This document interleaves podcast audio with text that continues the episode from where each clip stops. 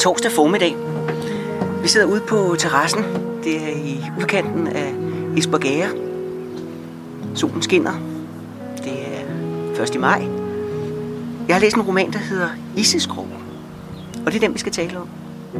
Og den er skrevet af dig, Margrethe. Margrethe Tjalve. Det er din debutroman, der kom i 2017 på forlaget Vandgunsten. Og jeg har haft bogen liggende lang tid. Fordi jeg hørte dig læse op i Forfatterforeningen det år, hvor du debuterede. Og så udvekslede vi bøger. Og så lå bogen derhjemme. Og her for ganske nylig, eller i hvert fald et par måneder siden, der kiggede du sådan nærmest lidt inkvisitorisk på mig, da vi mødtes inde i Forfatterforeningen og sagde, at nu har du læst min bog? Og så fortalte du om noget andet, og den måde, du fortalte om det på, så tænkte jeg, ah, jeg skal alligevel i gang med den roman. Jeg har haft øh, svært ved at læse den. Der er nogle øh, trosmæssige ting i den, som jeg har haft svært ved at forholde mig til. Og samtidig så har der været nogle, øh, nogle historier om, hvordan man knytter an til kultur. Hvordan mennesker gebærder sig over for hinanden, som jeg har været meget, meget fascineret af. Så jeg har haft sådan en lidt dobbelt læsning af din bog, kan man sige. Men øh, du er jo en utrolig fortæller. Og det er jo en omfangsrig bog. 377 sider i en debutbog. Og der ligger en masse research bag den bog. Men allerførst, hvad er det for noget med dig og Grønland? ja, hvad er det? Åh, oh, ja, jeg kan ikke sige, det er livslang forelskelse, men det har det nu nok været, for jeg kan huske, da jeg var lille, at jeg havde en bog om Grønland, og mine forældre tiltuskede sig så den bog og forærede til min søster, der skulle bruge et eller andet i geografi. Men, men senere hen så, så kom jeg altså til Grønland, fordi jeg blev censor deroppe. Og senere så dannede jeg sammen med en, en god ven et slags øh, Grønlands øh, rejseselskab. Det vil sige, at vi fik øh, jo folk med på ture op til Grønland i det, vi, vi egentlig kalder for Nordgrønland, men det er det jo ikke. Det ligger jo nærmest præcis midt på i Lulisæt, som jo altså på dansk hedder Jakobshavn, der øh, hvor vi har den store isfjord, og videre over til Diskoøen, som øh, har varme kilder, betyder så en fantastisk øh, flora, og øh, så videre øh, ned igennem Sønderstrømfjord, som er fuldkommen fabelagtig at sejle igennem, men det foregår som regel om natten, hvor alle mennesker ligger og sover, men det går vi så ikke. Til sidst har man det jo sådan fornemmelsen af, at man kan strække armene ud på begge sider af båden, og så nå fjeldsiderne, så tæt er de. Jeg har været meget begejstret for at rejse i Grønland, og som sagt øh, været center har faktisk været der to gange. Både i Asiat, øh, hvor det, der, der hedder Nordgrønlands Gymnasium, ligger, og så også i Nuuk. Min bog handler om en, en meget tidlig kolonisering man kan sige, den første kolonisering i 1721 til 35. Og det er jo Hans Ede og Gertrud Rask, vi taler om. Og jeg blev meget optaget af deres historie, dengang jeg skulle have en klasse op og besøge grønlænderne i øh, Asiat. Det jeg har kaldt for Nordgrønlands, eller som de, de kalder sig, Nordgrønlands Gymnasium. Den der tur til Nordgrønlands Gymnasium, den var så forberedt, og den var jo forberedt ved, at jeg synes, de skulle vide noget om øh, selve missionshistorien. Hvordan kom vi overhovedet i kontakt med grønlænderne? Hvordan kunne det være, at danskere og grønlændere fik det nære forhold til hinanden, som vi fik? Og starten på det er jo Hans Ede og Gertrud Rask. Og jo mere jeg læste om Hans hede, jo mere fortørnet blev jeg. Altså, det, det er jo så missionæren, der tager øh, nordpå, og det gør han jo, fordi han ja, måske vil han danne sig et navn. Måske er det en mand, som simpelthen har så meget krudt i røven, så, så det er noget, han absolut må gøre noget ved. Men det var jo det ved det, at hans kone ville ikke med. Og i øh, fire, øh, måske nok snart fem år, øh, gjorde hun modstand mod den tanke, at de skulle til Grønland. Det blev så til, da hun endelig sagde ja, at hun resignerede. Og jeg tænkte, det er vel nok en underdrivelse at sige om en kvinde, at hun resignerer, og efterfølgende så er hun sin mand så stor en støtte, at da hun døde, fik han nogle paroxysmer, som man kaldte det for. Altså, han blev simpelthen sindssyg i perioder. Og øh, forbandet Gud tog jo også straks hjem efter, at hun var død med det første skib året efter.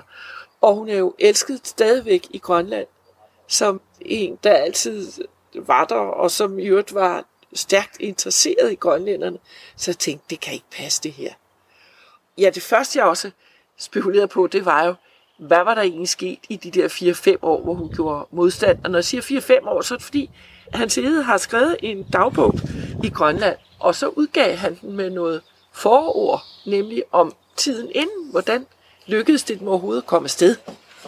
Og der optræder Gertrud Rast, det gør hun ikke ret meget i beretningen om Grønland, kun i forbindelse med hendes død. Det er lidt sørgeligt. Nå, men i hvert tilfælde, i begyndelsen optrådte hun så også. Hun var 13 år ældre end sin mand. Det var ikke fuldstændig ualmindeligt. Det var jo sådan, at unge præster måtte gifte sig med den præsteenke, der sad tilbage efter, at den gamle præst var død. Og der sad jo også en rig præsteenke på 243 år, Dorothea det fine licht, og øh, var meget rig. Det havde været godt parti, og hun regnede som givet med, at den her unge præst gerne ville have hende, men det ville han ikke. I stedet for drog han straks over til Gertrud Rask, der var lensmandsdatter. Altså, hendes far var bundelensmand, og der har de haft et, hvad kan man sige, sådan et dommermøde hver forår. De har haft øh, et ting, kan man kalde det, i lensmandsgården. Og der kom han sidde jo også som skriver, for han var skriver for sin far, der var sorenskriver. Og det er jo en slags øh, dommer, kan man sige, mens lensmanden jo er en slags politimyndighed. Altså, i hvert fald den, den vigtigste mand på stedet. Og der har han så mødt Gertrud. De fik straks, de var blevet gift. Ah, der gik et lille års, der gik jo nok halvandet års tid, før de fik den første. Men så fik de den første og den anden, og det var så to drenge. Og så gik der altså 5-6 år, før de fik den næste. Næsten 6 år. Og jeg tænkte, hvad er der sket? Og der skete jo ganske enkelt det, at i 1710 fik Gertrud Rask at vide, at hans hede havde skrevet til biskopperne og biskoppen i Bergen. Det var sivet ud fra, fra biskopskontoret ud i Bergen by, og det var jo en lille by. Men man kom der til, fordi de havde eneret på hele handelen i Norge. Og det vil sige, at selvom de boede oppe i Lofoten, absolut oppe i Nord-Norge, så blev de altså nødt til at sejle deres rej, altså deres tørrede torsk, ned til Bergen for at sælge den dernede. Og få en halvdårlig pris, må man nok sige, fordi sådan er det jo, når der er ene forhandling. Og der har de så hørt dette rygte om, at deres egen præst, han havde tænkt sig at drage til Grønland for at kristne grønlænderne. Og det er altså måske ikke helt sandheden, og måske er det, for hans side kunne jo ikke tænke sig at skrive sådan, men han har så skrevet til de der biskopper i både Bergen og Trondheim, om at der burde være nogen, som tog afsted. Og den der nogen, altså der peger pilen jo lynhurtigt på ham selv, men han havde ikke sagt det til Gertrud. Han har haft en vis respekt for den kone, han havde giftet sig med, og han har altså ikke rigtig turet sige noget om sine planer. Vi skal høre lidt om uh, Gertrud Rask, Ja. fordi din roman starter i 1710, hvor de befinder sig i Lofoten, og der har du en passage, hvor du beskriver hende. Hun sætter sig igen ved toiletbordet. Det er som et før og efter i hendes liv hjemme. Barndom. Et lykkeland. Hun læner sig lidt tilbage på stolen og kigger ud på det klingere snelandskab. Kvægø med de bagende lave skrænter, med lyset inde i moderens sal ovenpå og den fineste udsigt over til middagstinden på fastlandet, hvor de spandt og vævede, mens deres mor fortalte historier om vinteren til vævningen. Salen, festsalen. Hele øen var optaget af, hvad de foretog sig. Her frøs de ganske vist, når stormen kom fejende over øen, men den kom sjældent stik syd, og køkkenet var altid varmt. Masser af børn. Pastor Hind kom tre dage om ugen sejlende for at undervise dem. Resten måtte moren tage sig af. Når de syv sad ved bordet i køkkenet, der skulle ikke falde mange ord, før hendes mor slog ned på dem. Maren havde for længst overstået sin skoletid, og hun blev hurtigt gift. Det var de gode tider. Hun ser ned på Nils, der trækker vejret helt frit. Hun vil ikke vække ham, selvom hun har behov for det. Brysterne står spændte og hårde under den grove uld. Så kom årene, da fiskeriet slog fejl. Sommerne var kolde. Græs og korn sparsomt. Frost sommer. Fiskerbønderne kom i gæld til handelsmændene for Bergen. Handelsmændene snød. De gav næsten ingenting for fisken, efter at de havde skænket godt op for fiskerne. Slagsmål og spektaklerne og bedragerierne blev opdaget, men fiskerne fik aldrig medhold, og de måtte ikke handle med andre efter kongens forordning. Som lensmandsdøtre burde hun og Anna og Kirsten være gode partier, men ingen af dem ville få en medgift i de år. De kunne heller ikke finde en egnet frier. De andre giftede sig, stiftede mere gæld, fik børn eller mistede børn, mens kornet frøs på markerne. De tre mangelår var spøgelset, der skulle uddrives og manes i jorden, og hvem var bedre til det end præsten? Og det var jo lykkedes ham, hendes Hans, 10 år senere. De har danset sammen de sidste tre år gennem livet. Nu er de blevet til umage tandhjul, der hverken kan komme frem eller tilbage. Det liv, de har bygget op, skal det kastes på mødingen? Hen ved vinduet kan hun se hjørnet af kirkegården. Den er mildnet af sneen. Solen kaster lange skygger. Den forsvinder dog ikke helt som på Kvægeø. Nils sover stadig i sundhedens søvn. Hun går hurtigt en runde i rummene ved siden af. Det næste værelse er tomt. Det er stort, næsten på størrelse med salen derhjemme, og hundekoldt. Men i det tredje står der to senge, Pauls barneseng og en større. Her har der været tændt op. De har vel såret godt, de to. Moren insisterede på, at han skulle tage sig af drengen, trods Gertruds protester. Hun har beholdt sit navn, Gertrud Rask. Et navn, en forfar fik af kongen. En gang en rask og edel død. En stor slægt. Bundelensmænd i flere hundrede år. Hun går tilbage til soveværelset. Nils sover stadig.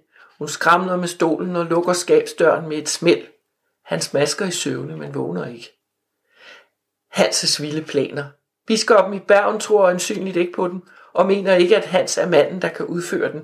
En fusen tast kalder man det. En mand, der ikke kan sætte handling bag sine store ord. Hun standser op og bøjer sig forover. Det stikker i hjertet. Hendes slægt. Hanses forældre er døde, men der er hendes slægt.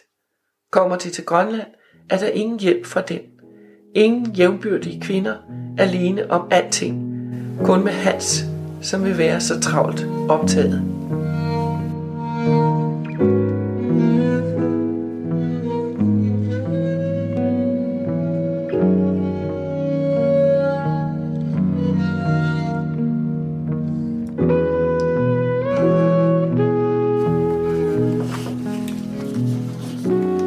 Stykke, du lige har læst, det er jo fra den periode, inden de tager afsted. Ja, Og det ender jo med, at de kommer afsted. det ender med det. Det er jo der plottet øh, kommer inden. Altså, fordi hvad er det, der fik hende til at sige ja? Det har jeg virkelig brugt meget tid på at prøve at finde ud af. Til dels havde jeg skrevet den, inden jeg fandt ud af, når det var selvfølgelig det. Det var jo sådan, at øh, jeg har fundet forskellige småbider. Jeg har også fundet øh, hendes søns, øh, Paul Edes, han har skrevet noget, der hedder Efterretninger fra Grønland. Og det er altså en dagbog, der er holdt på, øh, over et par år. Og så har han altså i den dagbog indsat et par steder, et par fodnoter lige i begyndelsen. Og det er sjovt nok øh, begge to nogen, der handler om, hvordan hans mor har reddet hans liv. Den ene af dem er fra Lofoten, den anden fra Grønland, og den bruger jeg naturligvis. Jeg kan ikke sige, hvornår i Pauls liv det egentlig foregik. I Grønland kan jeg nok, men ikke øh, den, der foregår på Lofoten, hvor de jo kom til at bo, fordi hans hede blev præst der i Vågan, som senere blev et meget stort sted. Eller det var faktisk et stort sted. Det var det sted, hvor alle bådene landede deres fisk. Det flyttede sig senere nogle kilometer væk. Men øh, dengang, der var der jo faktisk liv om vinteren der. Nå, i hvert tilfælde, der var det jo sådan, at det skete der det, at hun havde det jo mere og mere forfærdeligt med at skulle sige nej til sin mand, og skulle have hver sit værelse. Det hørte vi jo lige i oplæsning før, at de havde, eller de fik. Det var aldeles forfærdeligt. De byggede også en ny kirke deroppe. På et tidspunkt kan man så læse i bispeprotokollerne, at bispen skylder Madame Eve 100 rigsdaler, og det er rigtig mange penge, skal jeg sige. Til sammenligning kan man sige, at præsten fik 300 rigsdaler om året, tror jeg, i løn. Så hun har virkelig været inde over at give mændene forplejning og så videre, mens byggede denne her kirke, og det har formodentlig også været mænd, der kom oppe fra øh, samerne. Samerne var jo kendt for at være dygtige udskærere, de skar i træ, og de skar vel også i ben og sådan noget, hjortetakker. Så øh, jeg vil tro, at hendes søn, Paul, som, som tegnede senere, han har fået sin første uddannelse af dem. Men i midlertid, så blev det sværere og sværere for hende, forestiller jeg mig. Det er så også, hvad hans Hede skriver, at han siger til hende, at hun skal lægge al sin tro og al sin øh, sorg og smerte over på Gud, og så vil Gud hjælpe. Og det kan hun jo lige præcis ikke, for hun har lovet ved alderet, at hun skal følge sin mand i tygt og tyndt, og det er jo lige præcis det, hun har sagt nej til. Så hun er imod Gud, og vil ikke følge de planer, som Gud egentlig har lagt ud for hende. Og så sker der det, at øh, der kommer et meget stort koppeangreb op i Lofoten, selvom man ikke taler så meget om det, man taler om den sorte død og andre ting, men kopperne, altså koppeangrebene, har jo altså simpelthen slået flere mennesker ihjel end nogen anden epidemisk sygdom. Og deroppe på det tidspunkt der i, i løbet af, af 1714, der er der simpelthen blevet slået så mange ihjel. Mest børn, det blev kaldt børnekopperne. Men det var helt almindeligt, at mennesker de gik rundt med de der kopperede ansigter som krater, der var i deres kinder. Og hendes børn, de døde jo ikke. Og nu har jeg så også prøvet at, at give en rimelig forklaring på, at de ikke døde. Fordi hun simpelthen fjernede dem fra præstegården, hvor der var indluceret nogen, der så også fik kopper. Så hun har simpelthen fjernet dem og bragt dem over til en kvinde, der boede afsides, og som ville tage sig af dem. Og som har gjort det, så de ikke har været i fare for at blive smittet. Og man må sige indimellem, at så gør man jo, man gør jo nok noget med en viden, som man har i dag, som man ikke helt havde på den tid. Men alt andet lige, så vidste man jo godt, at det var bedst at holde sig væk fra de syge. Man vidste jo godt, at hvis folk var syge, så skulle de ikke drage videre afsted ud, for så smittede de andre. Man vidste jo godt, at sygdommen kom fra den syge og blev overført til de raske. Man vidste ikke, hvordan.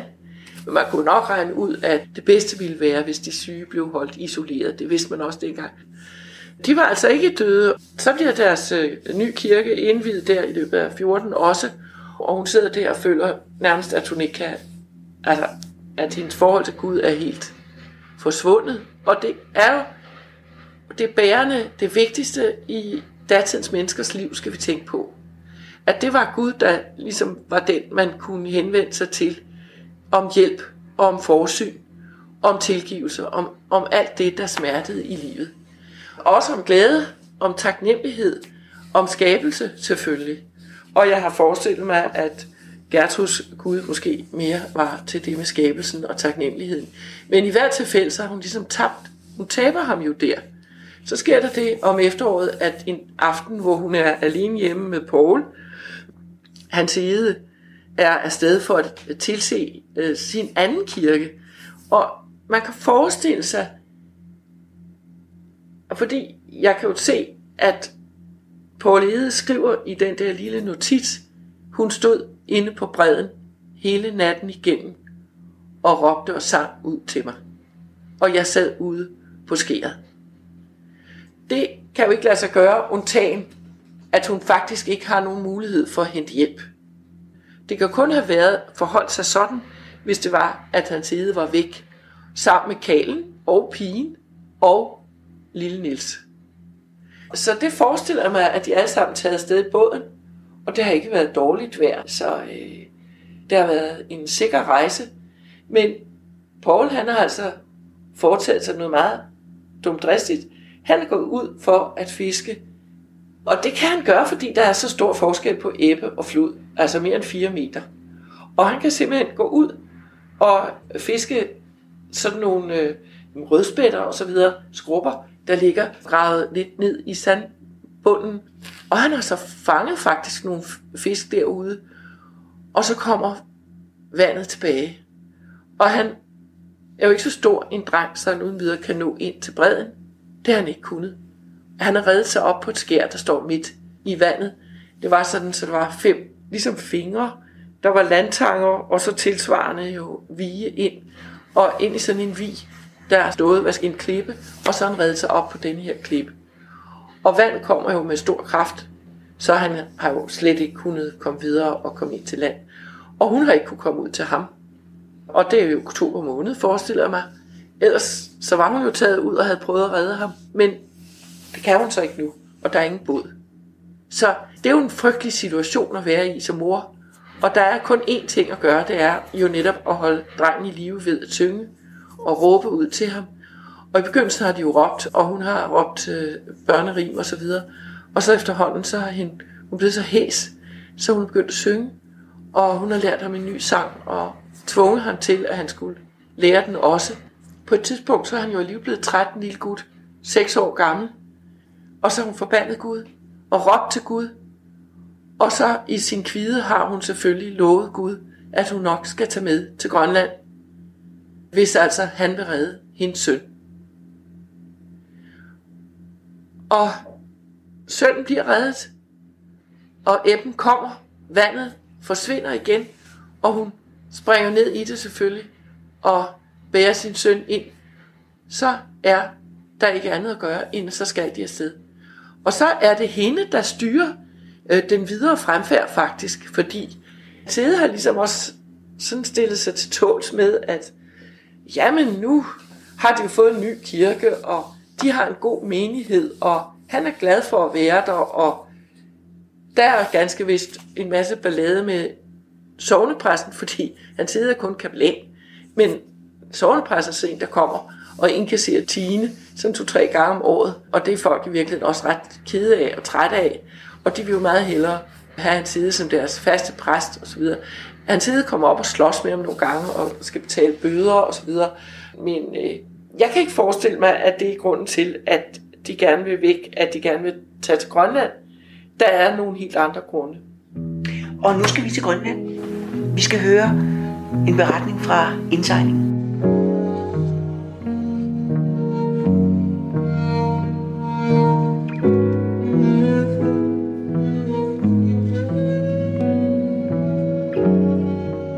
Almand er på dæk. Hun står selv i forstavnen med børnene og Hans.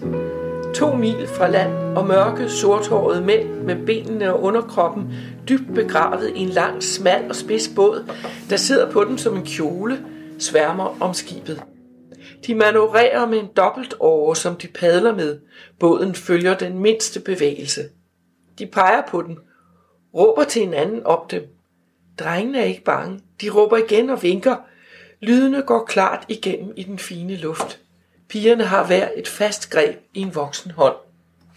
Hans forsøger at gøre bevægelsen med. Han vender og drejer hele kroppen med en usynlig åre i hånden. Se, hvor behendigt de jonglerer med pagajerne som artister. Det vil jeg gerne kunne. Bådene vender til synladende med et enkelt greb af åren. De bevæger sig hid og did i vandet og kan skyde en pæn fart, når der er behov for det. Håbet bevæger sig dovent afsted. De fleste sejler oppe, men bliver knap nok fyldt af et vindpust. Det er næsten vindstille. De kommer tættere på land. Masser af små øer. Et gråblåt land med solens vidnen over den næsten glatte havoverflade. Lave blåbrune klipper dækket af store mågeflokke. De hvide fugle sidder overalt. Men da skibet nærmer sig, flyver de skrigende hen imod det og følger det en tid. Flokke af brune æderfugle stryger lavt over vandet. Her der svømmer en hund med en hale af halvvoksne ællinger efter sig. De sortbrune hanner, der er ved at skifte fjer, har de mødt længere til havs. Enkelte allerede i den hvide vinterdragt med de grønne spejl på vingerne. I baggrunden nogle vældige takkede fjelle, hvidblå i soldisen. Landet ligner slet ikke Lofoten, og især ikke Vågan med det stejle fjeld lige ned i havet. Måske mere Kvægø, så venligt med de flade, bløde klipper og alt det grønne. Lyset er helt anderledes, som om det faste land svæver i en himmeldis. Hun ånder dybt ind, synes hun hviler i dette blå. Og luften er anderledes, skarp, trods sommersolen, ren, nærmest fortættet af hav. Petronelle peger, et sted nogle ringe, det mørkner i vandet, den sorte sælsnude forsvinder hurtigt igen. To brede dampsøjler rejser sig fra vandet, ikke langt borte. Se valerne! Det er nogle andre end dem, vi har set før, siger Gertrud. På vejen efter stormen så de flere gange det vældige skrå blåst fra en finval i det fjerne, den sorte ryg, der bøjede vandet tre gange, før den forsvandt ud efter. De to valer følger skibet. Halerne rejser sig ved neddykning som trekantede sejl. Da de lidt efter dukker op igen, ser man de vældige hoveder. Valerne svømmer ved siden af skibet af nogenlunde samme længde som det. Havde reglingen ikke været så højt op, kunne de have klappet dem. Mor, kan, kan det vælte skibet? Petronelles stemme er pludselig lidt skinger. Gertrud trykker hendes hånd. Nej, de er bare venlige og måske legesyge. Isbjørnen er forsvundet. Her er der en mindre isgosse, der skvulper i dønningerne, forladt af de store kolosser mod syd. Styrmanden er kommet hen til Hans, taler om en, en lejrplads. De sejler tæt på øerne for at finde et passende sted. Den store robåd, Chalupen, fires i vandet, og Hans klatrer ned ad rebstigen sammen med styrmanden og tre matroser. Gertrud står tilbage sammen med pigerne. Paul er som sædvanligt ændret op i masten og sidder i udkigstønden for at bedre kunne se.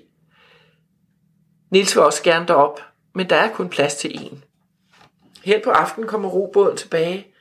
Mændene har set adskillige gode pladser, men de tør ikke anlægge kolonien inde i skærgården, for hvis skibene ikke kan finde dem der. Stadig uden nogen noget resultat tørner de ind i deres senge, der bevæger sig ganske stille op og ned, mens skibet ligger for anker om natten uden for øerne. I seks dage har de sejlet langs kysten, i håb om en god plads. Skibene har hele tiden løjet havdybden, men der var ingen fare. Overalt er der mere end 60 alen til bunden. Det store skib manøvrerer med forsigtighed. Kaptajnen er igen på dækket. Den erfarne mand har overvundet sit anfald. De sejler stille ind mellem øerne. Matroserne er overvågne. Det er en labyrint, og nu tør de ikke vente længere. Valfangeren skal videre, hvis heldet er med dem, får de en valg inden efterstormene sætter ind. De vælger en plads ud mod det åbne hav, kun skærmet af en lille ø med et forbjerg. Det er den 9. juli 1721, da de omsider sætter fod på den faste grund igen. Gud ske tak.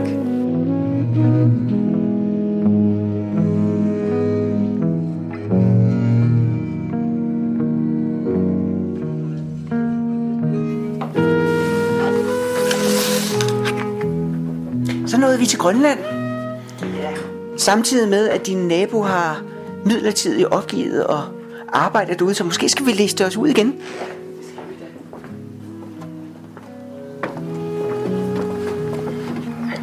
Fordi din fortælling er jo en friluftsfortælling. Ja. Det kan ikke lade sig gøre at sidde og snakke om den indendørs. Uh, nej, det er rigtigt. Jeg skal lige få noget til. Øhm, det, som han sidde jo var mest optaget af, var i virkeligheden ikke det, vi kalder for grønlænderne. Det var det, som de dengang kaldte grønlænderne, og det var nordboerne i virkeligheden, som jo kom med Erik den Røde omkring år 1000 op til Sydgrønland, og hvor de satte bo. Og øh, der blev de og dannet flere kolonier, og de var på et tidspunkt mere end 3.000 mand. De havde kirke, og de havde øh, nogle øh, munke, præster, som kom helt fra Rom måske, og som kom og bosatte sig der sammen med dem. Men man havde ikke hørt fra nordboerne i ganske mange år, 150 år. Man vidste godt, at den nordligste koloni, den der lå inde i Grønlandsfjorden ved Nuuk, eller i Godthåb, den var forsvundet. Man var godt klar over, at, at der havde været ballade mellem nordboerne og, og grønlænder. Men den, der lå sydpå, som de kaldte for Østerbygden, den skulle stadigvæk eksistere. Så det var jo faktisk den, som han side var taget op for at finde. Men altså, det er, jo, det er jo virkelig en rejse med forhindringer, må man sige. Fordi man kunne ikke komme til det uden videre, fordi man regnede med, at isen jo lå så tæt på hele østsiden af Grønland, blev den jo skubbet nedad, og så blev den, bevægede den sig op på vestsiden i løbet af sommeren. Så derfor så regnede man med, at man måtte gøre noget andet. Men man troede faktisk også, at Grønland var ligesom bestod af to lande, og der var en dyb, ikke bare en fjord, men simpelthen, at den var skåret over ved det, der hedder Bredefjord, som ligger nede sydpå. Nanok og Gagotok hedder det jo. og det er jo Juliane Håb.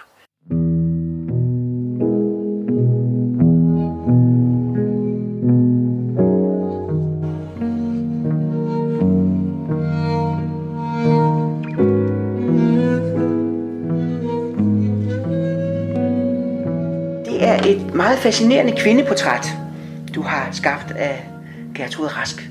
I skønlitteratur på P1 benævner du det, at det er dit personlige emancipationsprojekt. Hvad mener du med det?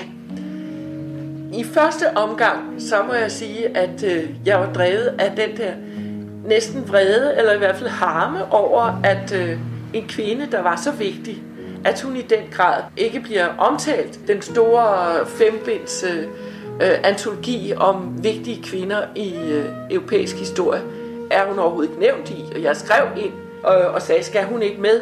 Og det har jeg sådan set ikke fået svar på. Jeg tænkte, altså om ikke andet, så vil jeg i hvert tilfælde skrive den historie. Men det er jo også samtidig en historie, hvor jeg prøver at finde ud af, hvad kan man som kvinde? Hvad for nogle muligheder har man? Og det er jo ikke sådan, at jeg ikke har haft øh, mange, mange flere muligheder end hun selvfølgelig, og haft mit eget job og så videre, men samtidig med, at man skriver sådan en historie, som også er en historie, hvor hun jo i første omgang frigør sig for sin mand. I det små er det i en eller anden forstand et emancipationsprojekt for hende. Måske også for mig. Måske har jeg fundet ud af noget om mig selv ved at skrive den historie. Og fundet ud af noget om, hvad, hvor afhængig man skal være af en mand, eller hvor uafhængig man måske nok bør være.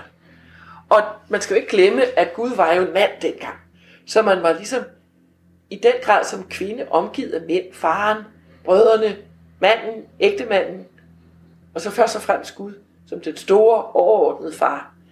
Og der prøver jeg på at skrive også en ny Guds erkendelse frem, eller en ny religiøsitet, øh, tror jeg, man kan sige, frem i bogen, som måske også er min. Noget af det, som, som har fascineret mig, men som jeg også har haft problemer med under læsningen, det har jo netop været troen på Gud og forskellige måder at tro på Gud. Fordi samtidig med, at jeg er blevet stødt væk af den der gammeltestamentlige tilgang, som Hans Ede jo havde, så har du jo netop formået med romanen at skrive et, en anden måde at tro på gennem de handlinger, som Gertrud Rask jo har befoldet i forhold til dem, hun mødte. For det er jo helt tydeligt, at sådan som du skildrer det, at der kommer, hans ede kommer farerne med bål og, og, og brand og taler om synd og, og kan jo altså ikke tale grønlændernes sprog. Det kan hun jo heller ikke, men hun kan noget via sine handlinger. Altså hun knytter nogle bånd hun får nogle tilknytninger til de mennesker, og det betyder jo, at hun også får en, en særlig position i deres hjerter, kan man sige. Ikke? Altså det ene er måske et hjernesprog, og det andet er måske et, et hjertesprog. Og der synes jeg, det er spændende, fordi der ved din roman, der fortæller du jo noget om, hvordan man forbinder sig med mennesker, og hvad det er, der sker.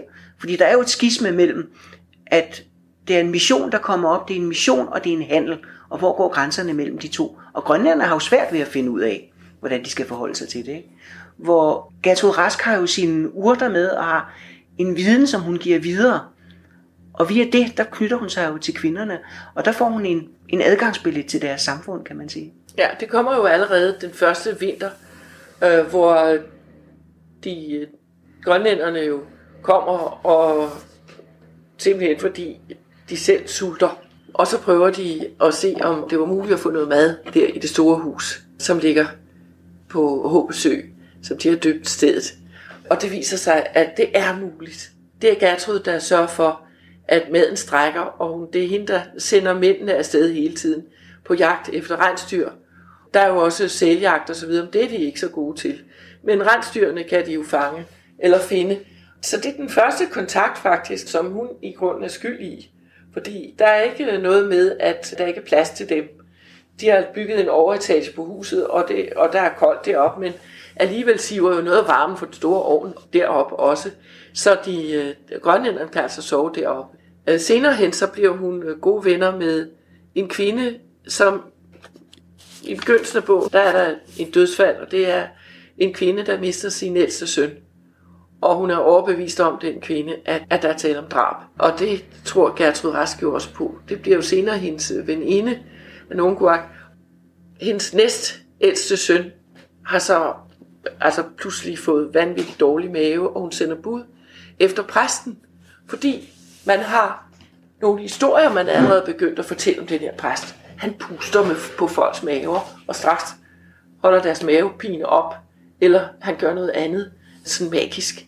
Så de er sikre på, at han er en god magiker, og, og præsten gør, hvad han kan for, at deres medicinmænd, ankerkokkerne, mister deres magt, fordi han er helt sikker på, han siger, at at ankerkokkerne skal, skal væk, skal ud, og, og være almindelige fanger, og så øh, skal, øh, så at sige, hans ede og hans folk, og altså den kristne Gud overtage den plads.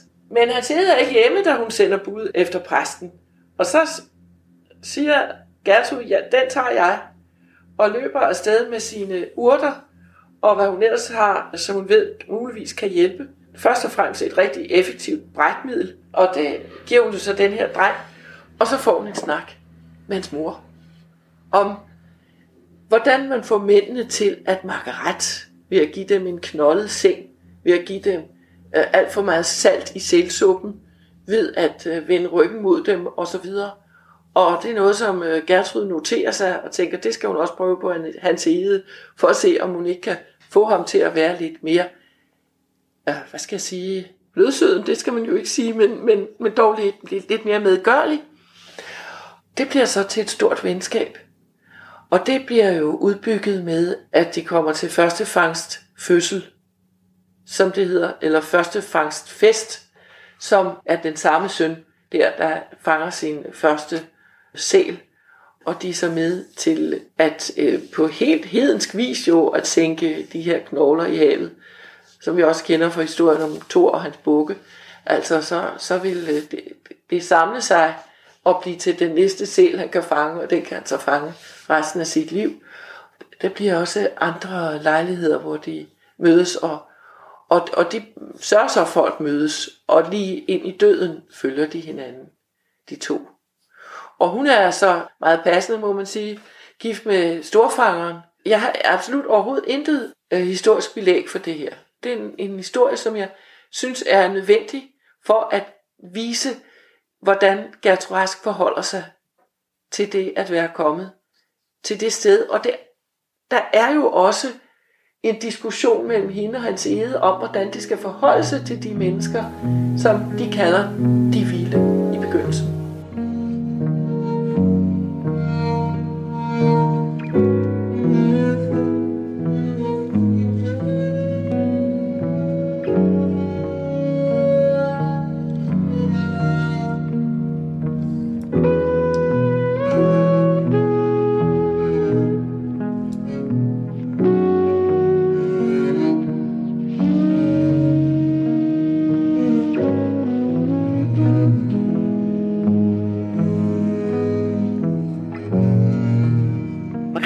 Jo din øh, debutroman. Ja. Hvordan får man en tanke om at skal lave en 377 sider lang beretning om Gertrud Rask? Ja. Og hvordan gik du i gang? Altså, jeg gik... Øh, jeg jo blevet skilt. Og det er, det er en, en soveproces, man skal igennem. Et 27 års øh, ægteskab der er meget at prøve at øh, komme om ved. Så det var fantastisk vigtigt for mig at få mit eget projekt, som måske også kunne blive en slags erkendelsesproces for mig. Jeg gik i gang med at øh, læse først, øh, som sagt, alle de der bøger, biografier om hans hede, og så gik jeg altså dybere ned i hans dagbøger. Men hvad var det, der gjorde, at det lige blev det? Jamen, jeg sad også med nogle, øh, en anden, en forfatter, som jeg synes var interessant. Antonia Bayard. Hun var meget i vælten på det tidspunkt. Ja, med besættelsen. Og, øh, ja, netop. Og så endte det alligevel med, at jeg tænkte, det skal også være noget, som jeg knytter til ved øh, mit liv. Det, det griber ligesom ind i hinanden. Det er sådan en proces, hvor jeg så sidder og snakker med en fagkonsulent og siger, har du lyst til at sende mig afsted igen som sensor, fordi jeg kunne da godt tænke mig at øh, finde ud af noget mere om hende, Gertrud Rask. Og hvor han så sender mig afsted, og det binder jo på en eller anden måde, at man siger sådan noget. Hvor jeg så møder øh, Mads Lidegaard, som havde skrevet om øh, profeterne i Evighedsfjorden. Øh, lidt anderledes end Kim Lein, må jeg nok sige. Men snakkede jeg med om det her. Og også nogle andre folk, jeg kendte, øh, fra min studietid, og så det blev egentlig til noget, hvor jeg tænkte, jeg må finde ud af noget om denne her kvinde. Og det er faktisk et meget, meget spændende projekt. Så blev det altså et projekt, der tog mange, mange år, hvor jeg altså også har siddet i, øh, det norske Rigsarkiv, og bagefter over på det Deichmanske bibliotek, og folk de stod på hovedet for at hjælpe mig. De var helt vilde med det projekt i Norge. Altså, så begyndte jeg at skrive den, og jeg vidste ikke rigtig, hvad jeg skulle gøre, fordi jeg i virkeligheden jo hele tiden var mest interesseret i hele den der, hendes emancipationsproces, hendes forsøg på at finde sig selv. Jeg prøvede at stykke bitte små mosaikker. Forestil dig et, en mosaik med tusindvis af små bitte stykker. Men det er så en ting, det er selve historien. Ja. Du har jo fået knyttet det sammen i en roman. Altså, hvordan skriver man en roman, når man aldrig har skrevet en roman før? Hvordan gik du i gang med det? Altså den her roman, hvis jeg samlede alt det, jeg har skrevet, så ville den øh, ikke være på 377 øh, sider, men, men sådan set, der har været på, på, på 700 sider. Fordi jeg tænkte, jeg bliver nødt til at vise hendes udvikling, for at hun overhovedet kan komme til Grønland og blive den, hun er.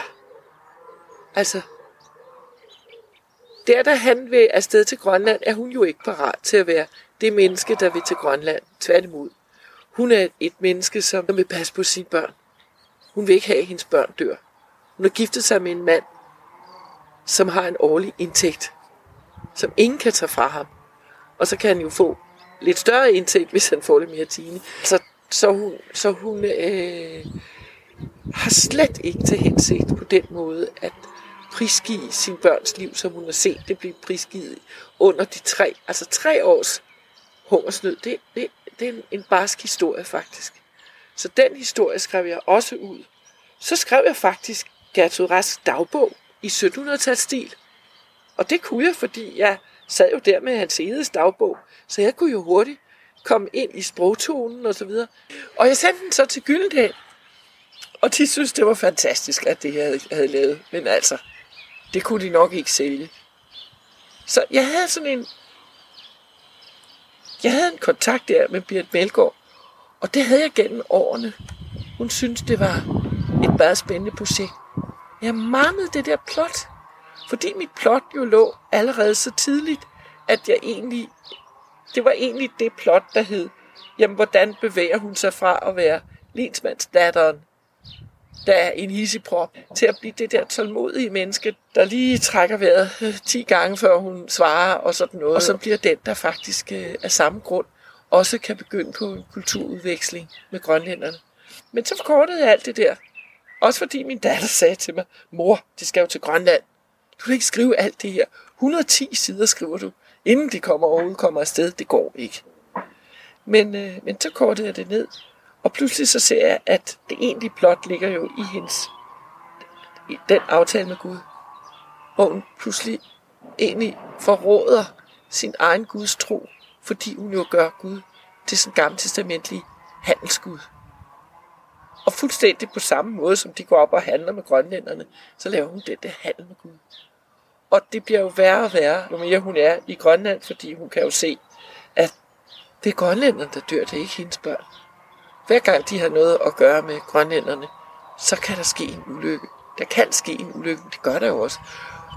Jeg ved ikke, der sker jo den helt store, afgørende ulykke med, at koppe sygdommen bliver trukket med op til Grønland af øh, en enkelt grønlænder, der har overlevet, som har været i København nogle år. Det, og det gjorde man jo med grønlænderne som sådan, næsten som raritetskabinet, eller, eller som mærkelige dyr. Så kom de til København, og det var jo fortvivlende for de stakkels grønlændere, fordi hvad skulle de egentlig der? Og virkeligheden havde de jo ingen at tale med, og så videre i begyndelsen. Så er der måske fire, men så falder de jo fra, fordi de dør simpelthen, øh, bliver udsat for de sygdomme, som de jo slet ikke kan tåle. Og der så en, der vender med skibet hjem, og han smitter alle grønlænderne. Drager rundt til familierne, så videre smitter dem. Og så er der til sidst 3-4.000 grønlændere, der døde. Og det er jo en forfærdelig historie. Og det er så der, hvor hun egentlig får sit knæk. Hvordan kan hun overleve det der? Hun føler stadigvæk, det er hendes skyld. Og til sidst så må hun ligesom lægge det fra sig og sige, det er ikke den Gud, jeg tror på. Det var slet ikke det. Det var det, der drev os. Men, men det var forkert. Og da så han siddet ved at have hende med hjem, der ville hun ikke hjem. Hun vil dø i Grønland. Fordi det er blevet hendes hjem, og det er blevet hendes folk. At er blevet menneske sammen med dem.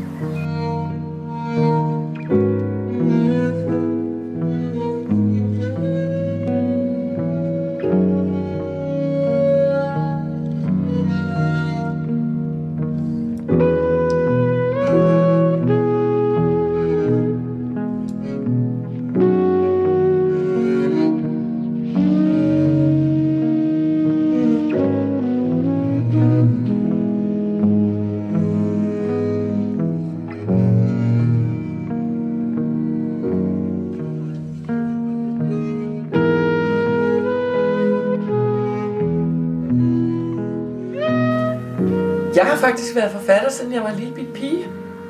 Hvor jeg skrev nogle historier, og min mor var fuldkommen vild med, at jeg skulle fortsætte. Og måske netop fordi hun var så vild med det der. Det var jo bare noget, jeg havde skrevet. Sådan under indtryk af en eller anden film, eller hvad det var. En historie om Lassie-hunden, og en anden historie.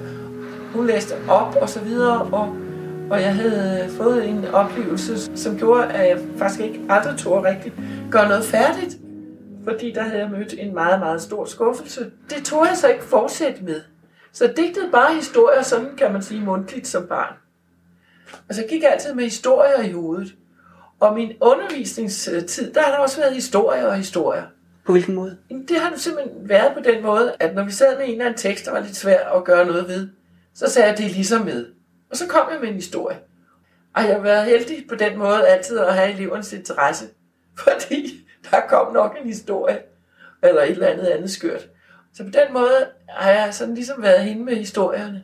Og der har altid været vanvittigt mange historier. Jeg, jeg ved ikke, jeg har samlet dem op og sådan noget. Det er ikke fordi, jeg sådan kan sige dem, når jeg gerne vil, men det kommer lige, når der bliver trykket på en eller anden knap.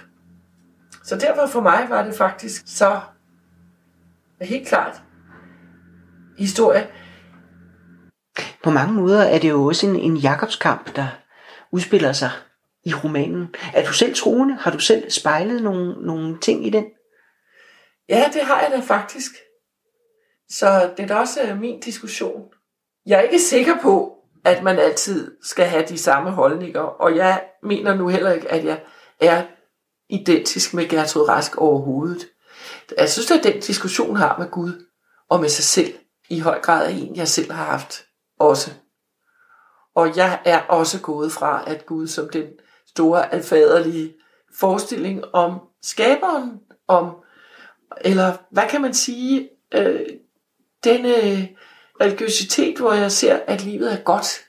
Vi ødelægger det måske, eller vi er ikke gode nok til at, at finde ud af, hvad vi skal gøre, fordi vi kan ikke se ind i fremtiden. Men jeg kunne da ikke drømme om at tro på en Gud, der vil sige, at vil sende ulykker, for at så kan vi lære det. Altså som, som en slags tugtelse, eller hvad, hvad som helst det må være. Det, det, det, det synes jeg er så grotesk en tanke. Så jeg, jeg kan da nok sige, at jeg, jeg har også været gift med en præst, og nu har jeg en kæreste, som er, har været præst, så det... Og du har også undervist i religionshistorie. Jo. Og det har jeg, og mine elever, de synes jo indimellem, at jeg har prædiket for dem. Så Men du kunne jo godt lide din historie. ja, det kunne de. Og de kunne også godt lide det, for de kunne sandelig godt lide, at de vidste, hvor de havde mig. For på et eller andet tidspunkt, de gode klasser, de stillede altid spørgsmålet, hvad tror du på, Margrethe? Og hvad svarede du så? Jamen, jeg svarede, jeg, jeg tror på Gud, men jeg tror jo først og fremmest på, at der er et håb. Jeg tror, at der er en eller anden lysning for enden af tunnelen. Det har jeg jo selv oplevet, at det var der. Jeg tror, at, at den lysning, det kommer jo ofte i form af mennesker, man møder, som giver en et skub videre frem. Hvis man ikke har den tro, så kan man jo komme til at lukke af. Så kan man jo komme til at sige, der er ikke mere. Det er måske ikke det, man siger, men man siger, det her bliver ikke bedre, og jeg må bare klare mig så godt, jeg nu kan. Det giver jo en kvalitet til mit liv, at jeg siger, at det frygtelige dyb, jeg befinder mig i nu, det kan jeg komme op af. Men er det en, en selvfølge for dig, at du tænker det som et, en religiøs ledetråd? For det behøver ja. det jo ikke at være. Nej, det behøver det ikke at være. Men det er på en eller anden måde religiøst, fordi det, det er ligesom en, en større, det er en, en større verden, der er, men, det, men jeg kan jo ikke tænke i, i sådan en trefløjet verden, eller tre etages verden heller. Det, det kan jeg jo ikke. Og jeg kan jo heller ikke sige noget om, hvad der sker med, med mig, når jeg er død andet end, at højst sandsynligt sker der ingenting, så er jeg død. Men det har givet mit liv en voldsomt stor kvalitet. Også det, jeg tror på kærligheden. Det betyder så også, at jeg vil ikke opgive. Altså, det blev jeg så nødt til at gøre med mit ægteskab. Der var ikke noget at gøre. Det, det har jeg jo sammen med, min mand havde fundet en anden. Så der var ligesom ikke noget at gøre der. Og på vejen havde jeg faktisk også givet op, så øh, det var ikke bare ham, der var skyld i det. Så det var simpelthen et, et vendepunkt på dig? Ja, altså jeg, jeg må sige, at det er blive sket. Og, og ligesom bearbejde alle de her ting, og så på et eller andet tidspunkt pludselig se, at der er, altså, det er ikke det sidste ord, der er sagt. Det var meget vigtigt jo. Det tror jeg nok, at den bog er skrevet med den forvisning, kan man sige. Det er ikke noget en erkendelse, jeg får i løbet af den her bog. Den er skrevet med den erkendelse. Altså, jeg ved ikke, hvad, hvad der sker. Man sidder jo og, og, og skriver et eller andet, og så kommer det væltende mere og mere og mere, og man skriver bare, og så videre. Der er en, en, et sted der, på, øh, hvor hun, hun drager ud og søger efter Albert. Hun, altså, det, det, det er en kort, meget, meget kort kærlighedshistorie. Blandt andet fordi hans hede sender, da han kommer tilbage efter sin tur ned og leder efter grønlænderne, som man, altså øh, den der Østerbygden, som man jo ikke finder, eller rettere han finder den faktisk. Og, og Albert Top påviser også, at jamen, den er jo øst for det sted, hvor vi er her.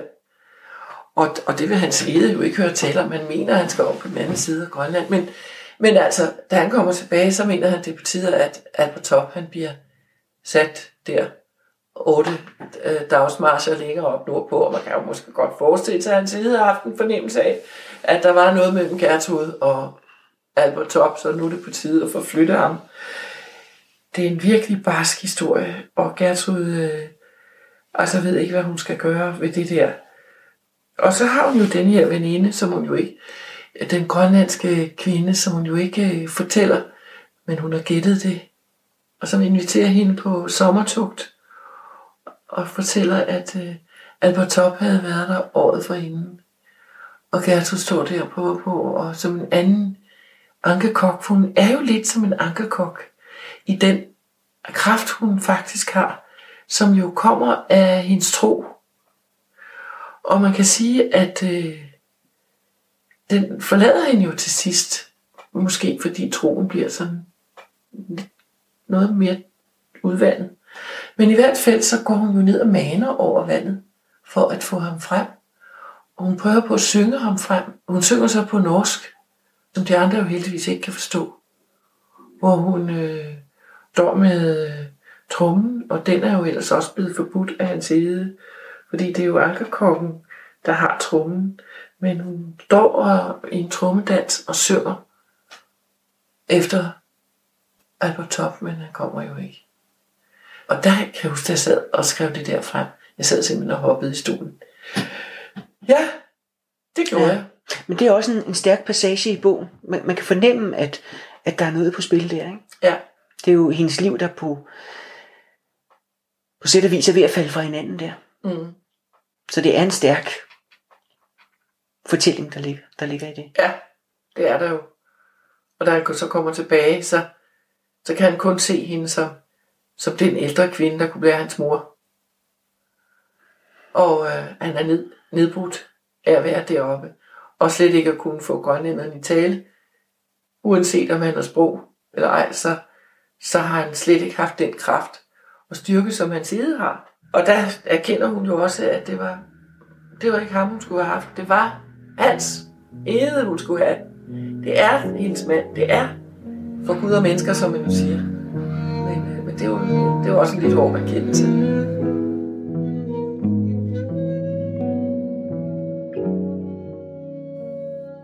Hvad vil du gøre ved Østerbygden og grønlænderne, spørger hun. Ja, hvad kan jeg gøre? Vi kan ingenting nu. De vilde, vi møder her, må vi prøve at se som mennesker. Han standser op foran hende. Eller gøre til mennesker. Alt deres overtro og især deres ankerkokker. Hvis jeg får bugt med dem, kan det lade sig gøre. Det er ankerkokkerne, der holder dem nede. Det er især dem, med deres modbydelige taskenspilleri. Måske, hvis hun tænker på de vilde som grønlænderne, landets indbyggere, hver gang de kalder dem vilde, gør de dem dyriske, ikke til at tale med. Når Hans vil gøre dem til mennesker. Men i deres egne øjne er de mennesker, inuit, mens de hvide er de uindbudte, dem der bryder ind. Hendes bror fortalte et gammelt savn om grønlænderne. Der var en kvinde, der fik børn som hunde. Børnene blev til de hvide mennesker. Dem kunne inuiterne sagtens klare. Hunde er nødvendige som trækdyr. De kan være betingelsen for overlevelse, men de er fangne, halvt tamme, midt imellem dyr og mennesker og måske derfor foragtelige. Hvis hun af al magt prøver at forstå deres sprog, deres skikke, kan hun komme i kontakt. Og så er det hende, der er et menneske. Hvis det kan lade sig gøre, kan hun lade være med at frygte dem. Hun smager på ordet. Grønlænder.